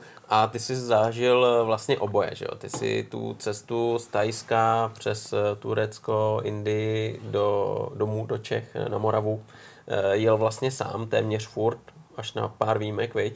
A v té Africe už jste byli dva. Dokážeš eh, říct, jaký jsou výhody, když jste dva a jaký jsou výhody, když jedeš sám? Uh, to každý má něco jiného. Já bych určitě řekl a všem bych doporučil, že sám musíš jet, jakože to je to nejlepší asi. Hmm. Lidi se hodně toho bojí, co když se mi něco stane, nebo budu se nudit, právě naopak ne, nebudeš se nudit, protože ten kontakt s těma místníma je několika násobně větší, než když jedeš ve dvou, v pěti třeba, v šesti, deseti letech, tak to vůbec nemáš kontakt pořádný s těma místníma. Deset lidí si nevezmeš k sobě domů, no, ale jednoho tajtroríka, co tam jede, tak jako se ho nebojíš. Hmm. Je to daleko příjemnější. A, a ve dvou je dobrý, že něco pokecáš, ale úplně výhoda v tom jako není. Já kdybych uh, vlastně, když jsem měl s tím tuktukem z Ázie domů, tak uh, jsem chtěl jet sám, protože dobrodružství v jednom je prostě větší než ve dvou. Mm. Je to hmm. takové jako, mm. může se ti něco stát, můžeš tam zemřít. Uh, třeba tam mě bodla i včela, já jsem celý opuchl a mále jsem se udusil, tak, tak co mě vzali do nějaké nemocnice stopaři, nebo já jsem stopoval, mě vzali do nemocnice. Tak to jsem se bál, to by bylo dobré, kdyby mě vzal někdo jako nějaký můj hmm. kamarád. Ale, ale to, když jdeš sám, je to větší dobrodružství. Když jdeš ve dvou, tak to také dobrodružství tolik není. Je tam ta pocit bezpečí toho všeho. A taky si lezete na nervy, že jo, taky to může přijít. Takže, no, takže v tom to je trošku problém. Ale já jsem, jak jsem jest Ázie, tak jsem viděl, že pojedu sám. Mě psalo plno kameramanů a fotografů, že se mnou pojedou a že to natočí. A to já jsem nechtěl, protože ono by to nebylo ono. Hmm. ono by to, mě by to nebavilo. Tak, tak, tak jsem to natáčel na svém mobilu a, a fotil na svém mobilu, ale ta kvalita potom jako je tristní, jo, když, hmm. když hmm. Uh, nemáš pěkné záběry. Tak teďka jsem si vzal právě kameramana Davida, který jako kameraman není, on to má jako hobby, ale, ale je dobrý si vzít někoho, s kým si rozumíš, s ním jsem si rozuměl, tak to je myslím podstatný. A on něco natočil a to bylo jako pro mě podstatné na té africké cestě, ať jsou nějaké pěkné materiály. Hmm, hmm. Tady přesně je to o tom, že ty, když seš sám, tak jak si říkal, ty lidi jsou víc otevřený, že jo, který potkáváš a zajímají se o tobě, nabídnou ti lecos. Měl jsi jako možnost třeba přespávat takhle u lidí, kteří tě přijali, vzali tě domů, dali ti najíst, starali se o tebe? Jo, jo, převážně. To bylo, jako když jsem měl po té Ázii, tak předpočkáš strašně moc lidí, potom je vlastně, když jdeš sám, je problém akorát v tom ty lidi odmítat, že chceš být taky mm-hmm. někdy sám. Yeah. Ale je to, vždycky jsem to spíš přijal, protože je fajn je potkat a vidět, jak žijou v Nepálu, když se mi to zase nějak porouchalo, tam bylo co pís se měnil, skarbonovatěl, to jsem měl 400 km a on prostě úplně, se úplně asi, asi z toho zničil, tak jsem měnil pís a byl jsem tam asi 10 dní u nějaké rodinky to jsme spali v chlívě, nebo vlastně to byl chlív, oni si z toho udělali jako domeček, hmm. Tak tam jsem s tím, u toho mechanika spával, a, ale je to dobrý, protože víc zapluješ do té země, do té jejich kultury, hmm. je to mnohem lepší. A já mám rád dost, že jsem měl se starým vozidlem, který se furt pokazilo, kazilo, protože vlastně a, díky tomu ty lidi poznáš více. No. Hmm. Kdybych jel s novou, novou motorkou, tak přijdeš k Taj Mahalu, vyfotíš si ho, jedeš dál ale tady se ti to porouchá někde úplně jako ve vesnici a najednou ty příběhy přicházejí, no. Hmm. To je právě na tom to super. No. A takové to jako spontánní všechno. Hmm. Hele, jak oni jako vůbec pochopí to, že ty vezmeš takovouhle starou motorku, kterou by třeba ani oni nikam nejeli a vlastně jedeš takovouhle dlouhou cestou. Co si o tom jako myslí ty lidi? Uh, to je dobrá otázka. Uh, to se nikdo nezeptal. uh, no, oni vlastně nechápali, proč jdeš dobrovolně do toho komfort, no, nekomfortu. No, no. Protože oni žijou v tom nekomfortu, hmm. dá se říct. a sotva mají kolikrát co na jídlo, teďka spí na zemi, že jo, a proč ty dobrovolně spí na zemi? Takže oni tady tohle se nechápou. Ale oni totiž neznají to, že my si tady žijeme jak v zámcích a my z toho jsme tak úplně zblblí, že právě tady takové věci uh, vyhledáváme, aby jsme si tohle vyzkoušeli, nebo aby jsme cítili ten život, řeknu asi hmm. takhle, nebo takže a když mi řekneš, že jdeš do České republiky, tak oni ti na to nic neodpoví. Ale když jim řekneš, že jdeš tady do Agry, těch 300 kilometrů, tak si utrhnou hlavu, že to není možný. Ale ty jdeš do České republiky a oni si jako nedokážou, hmm. to jako po Ázie celá snad, Nepal, Indie, Thajsko, Myanmar, když řekl, že jdeš do vesnice vedle s tímhletím, tak ty, to bylo neuvěřitelné a pomalu už tam děláš jako rozhovory. A když řekneš do České republiky, tak jako do Evropy, Europe, tam Germany a přes Irán, jo, jo, jo, ale vůbec jako se nedokážou představit, jako co to vlastně, jaká je to dálka. Mm, mm. To bylo zajímavé. Asi z toho důvodu, že celý život žijou na tom jednom místě, na té jedné vesnici a nebyli dál než někde tam. Nedokážu si úplně jako představit asi, co to má znamenat. Jako. Mm, mm. A ono si jako pochopit pro ně i, že jedeš sám, musí být hrozně těžký, že jo? Jo, jo, tak ptají se, proč jdeš, proč jdeš sám, proč, protože oni jsou víc, já bych řekl, ti lidé tam v Ázii hodně, hodně společenští, hmm a v rodině tam, že jo, je normální, že v baráčku, že je 15, 16, 20 členů rodiny, ne, jakože bratranci, sestřenice a tak dále. Takže oni rádi dělají všechno spolu a nechápou, když někdo jede sám. Ale samozřejmě někdo to pochopí, ale spíš, spíš to nechápou a litujou tě, no. Což je právě dobrý, když tě litujou, tak tě vlastně neublíží. Hmm. No, to ano. A nějakou nevěstu nenabízeli ti? Jo, to je takové jako kliše, to se říká furt. A nabízeli mi, nabízeli mi, když si vezmu, tak mám poloviční nájem. Tam, a David byl teďka se mnou v té Africe, tak tam mu furt holky říkali, že, že ať si je vezme a David se byl úplně vyplašený nebo úplně hotový, že to je super, ale oni to tak říkají každému, víš co. Mm-hmm. A, ale nikdy se nic nestalo. Já budu rád, když si takhle jako někdo fakt nějakou nevěstu vezme, to by bylo super, ale vždycky jen o tom slyším, že se nabízí, ale ta realita, tak to ještě myslím, že se nikomu nepodařilo snad. ono dost často slyšíš o tom, hele, tam nejezdí, tam je to nebezpečný, tam prostě to nejde zvládnout, do toho se nepouštěj. Uh, měl si třeba tendence si zjišťovat, jak eh, v tom v té zemi, jak to tam funguje, jak se tam žije, jaká je tam třeba kriminalita, nebo se nechával překvapit a říkal si, hele, jako tam se stejně nemůže stát nic jiného, než třeba tam, kde jsem byl. Jako, jak už další dobu cestuješ, tak máš i hmm. kamarády, co cestují, bavíte se často, takže už máš jako povědomí o tom životě, o tom světě, jak to tam jako v těch zemích funguje. Takže když jsme plánovali jeho Africkou republiku, že tam jdem domů, mm-hmm. tak to bylo jednak z toho důvodu, že, že tam si to můžeš koupit na své vlastní jméno, což je strašně důležité, aby projel další hranice, že máš své jméno v techničáku. V jiných státech to nejde. V Africe. A to tam je 53 států. A taky jsme věděli třeba, že začínáme v té Jihoafrické republice a tam je čtvrté nejnebezpečnější město na světě je Pretorie, a páté nejnebezpečnější město je Johannesburg a to jsou dvě velké města, co jsou vlastně spojená v, sobě, v jedno, dá se říct. Takže tam jsme říkali, hele, to si musíme fakt dát pozor, tam, tam, tam jako, to bude nebezpečné. A bylo, no, bylo. A, a já jsem tam mohl jako taky přijít o život, když to tak blbě řeknu. Ne, ne, jako Uh, když jsme šli do ulic, tak uh, to centrum je plné černochů. To hmm. prostě dříve bylo jako krásné, zkvétalo to, mrakodrapy tam jsou a tak dále. Hmm. Jenže pak tam přišel Nenzo Mandela, chtěl to nějak napravit, ať tam je vyrovnané černoši, běloši ale ono se to převrhlo. Teďka je tam vlastně, řekněme, obrácený rasismus, mm-hmm. že Běloši jsou vytlačováni, jsou vyhazováni pryč z města, Jasně. teďka už vyloženě pryč ze státu, že farmáři nám tam říkali, že se stěhují do Botswany nebo do sousední uh, Mozambiku a tak dále, kvůli tomu, že, ty regul- že, že to je čím dál tím jako horší v tomhle tom. A když jsme šli do těch ulic do centra, tak tam nepotkáš nikoho bílého na ulici, v žádném případě v, v autobuse už vůbec ne. Mm. Když jdeš autem, tak eh, taxikář ti zamkne, že nemůžeš prostě mít otevřeno, protože zastavíš na červenou a tam tě přepadnou. Je tam, myslím, já už nevím, kolik, je to strašně moc vražd, asi pět tisíc roč, ročně vražd. A tady v Česku je myslím nějakých 160, a to nechci, nechci, nechci říkat jako, ale fakt je to extrémně moc, no. A to je to, právě třeba to je problém, že tam, když je nějaká vražda, tak jenom 20 případů se jako vyřeší. Mm, mm. Tam, když jdeš po ulici a někdo tě okrade, tak je časté, že tě rovnou jako pobodá nebo po, po, postřelí. Zabíli ho dne a tam je další 15-20 lidí, co jdou okolo, ale oni jdou dál, protože to je vlastně tak nějak, že běžný. Když jsme tam byli v hotelu, tak večer nešel, nešla elektřina, tak jsme se ptali, co se stalo asi blackout, že prostě výpadek nebo něco. A paní nám úplně řekla, no tady je elektrárna, oni v noci vykradli a během toho zabili tam nějakých pár sekuritáků. Jo, dneska bude pršet.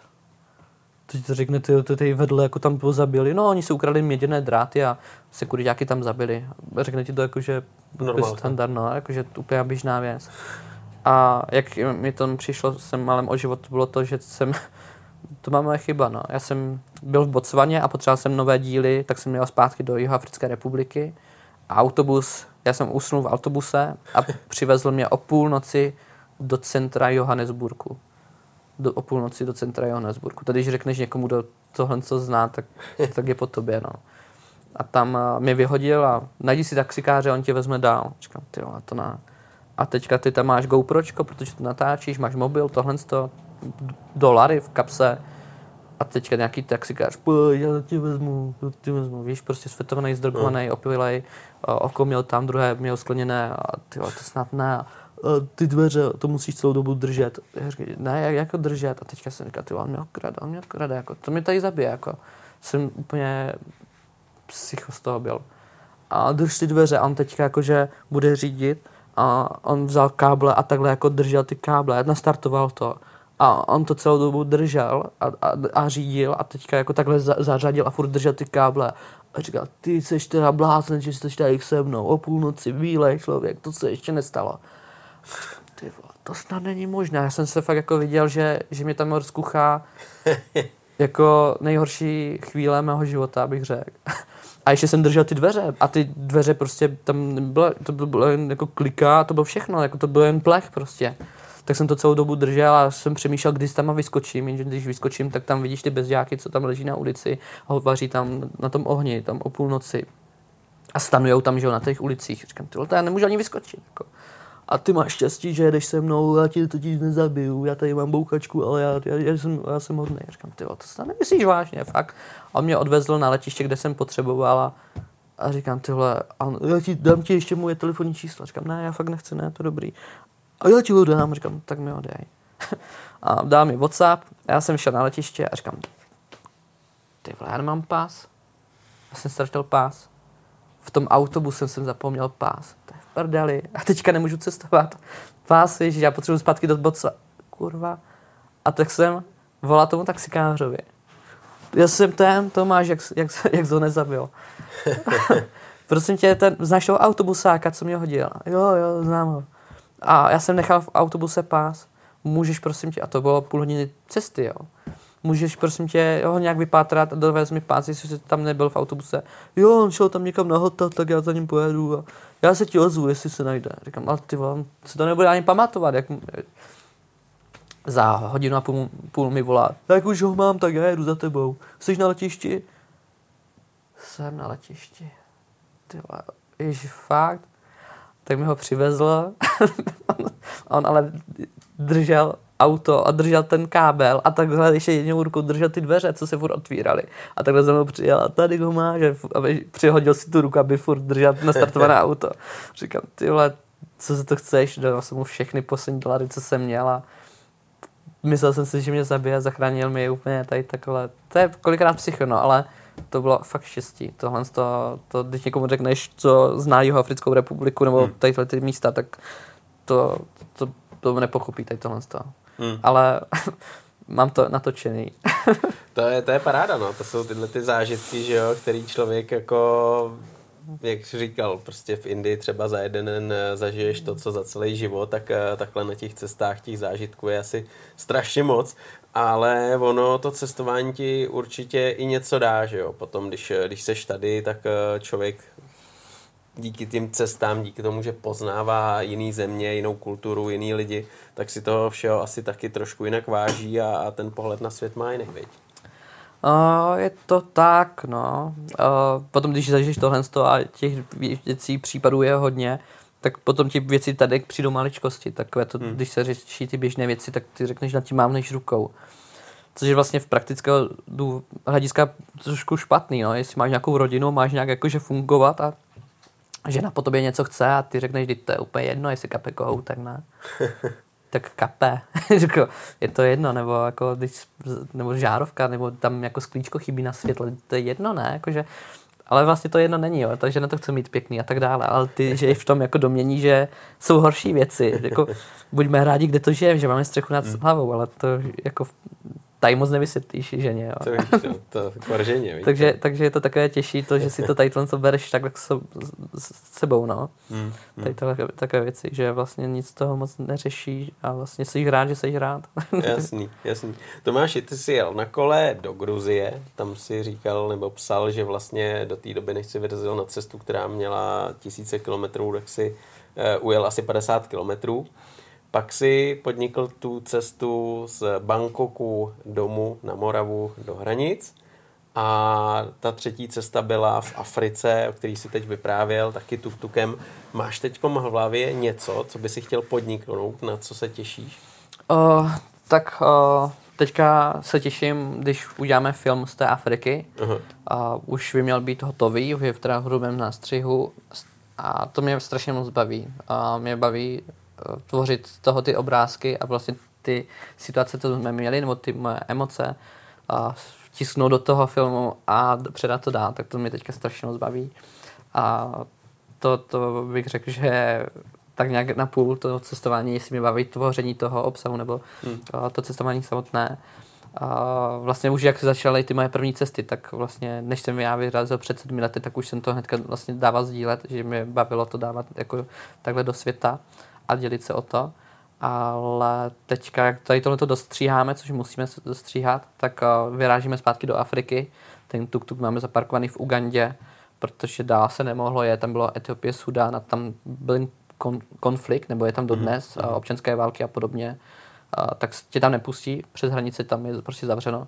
Takže my čekáme, až se to otevře a řekněme třeba příští rok 2025, hned na začátku, ještě leden třeba, tak bychom měli vyrazit zpátky do té Ugandy a zkusit to projet jakoukoliv jináčí třeba cestou, no. Třeba lodí do Saudské Arábie a pak už je to jako kousek domů. Takže vyloženě to chceš dotáhnout tak, aby další tuk-tuk ti přistál v garáži a měl tam jo. azijský a africký. No a potom tam bude z Austrálie, potom Hezké. tam bude z Jižní Ameriky, ze Severní Ameriky a budeš mít komplet jako sérii taj, uh, z tuk-tuku z každého kontinentu aspoň jeden. Ty jo, tak to zní dobře. Já ti teda poděkuji za to, že jsi přišel nám povyprávět o tom svým dobrodružství a budu ti držet pěsti, ať eh, ty tuk-tuky tam jsou. Všechny z těch všech kontinentů a máš pořád štěstí a spoustu zážitků. Já taky moc děkuji za pozvání, bylo to moc příjemné. Děkuji moc. Tak díky a ať to klape. Ahoj. Díky, čau.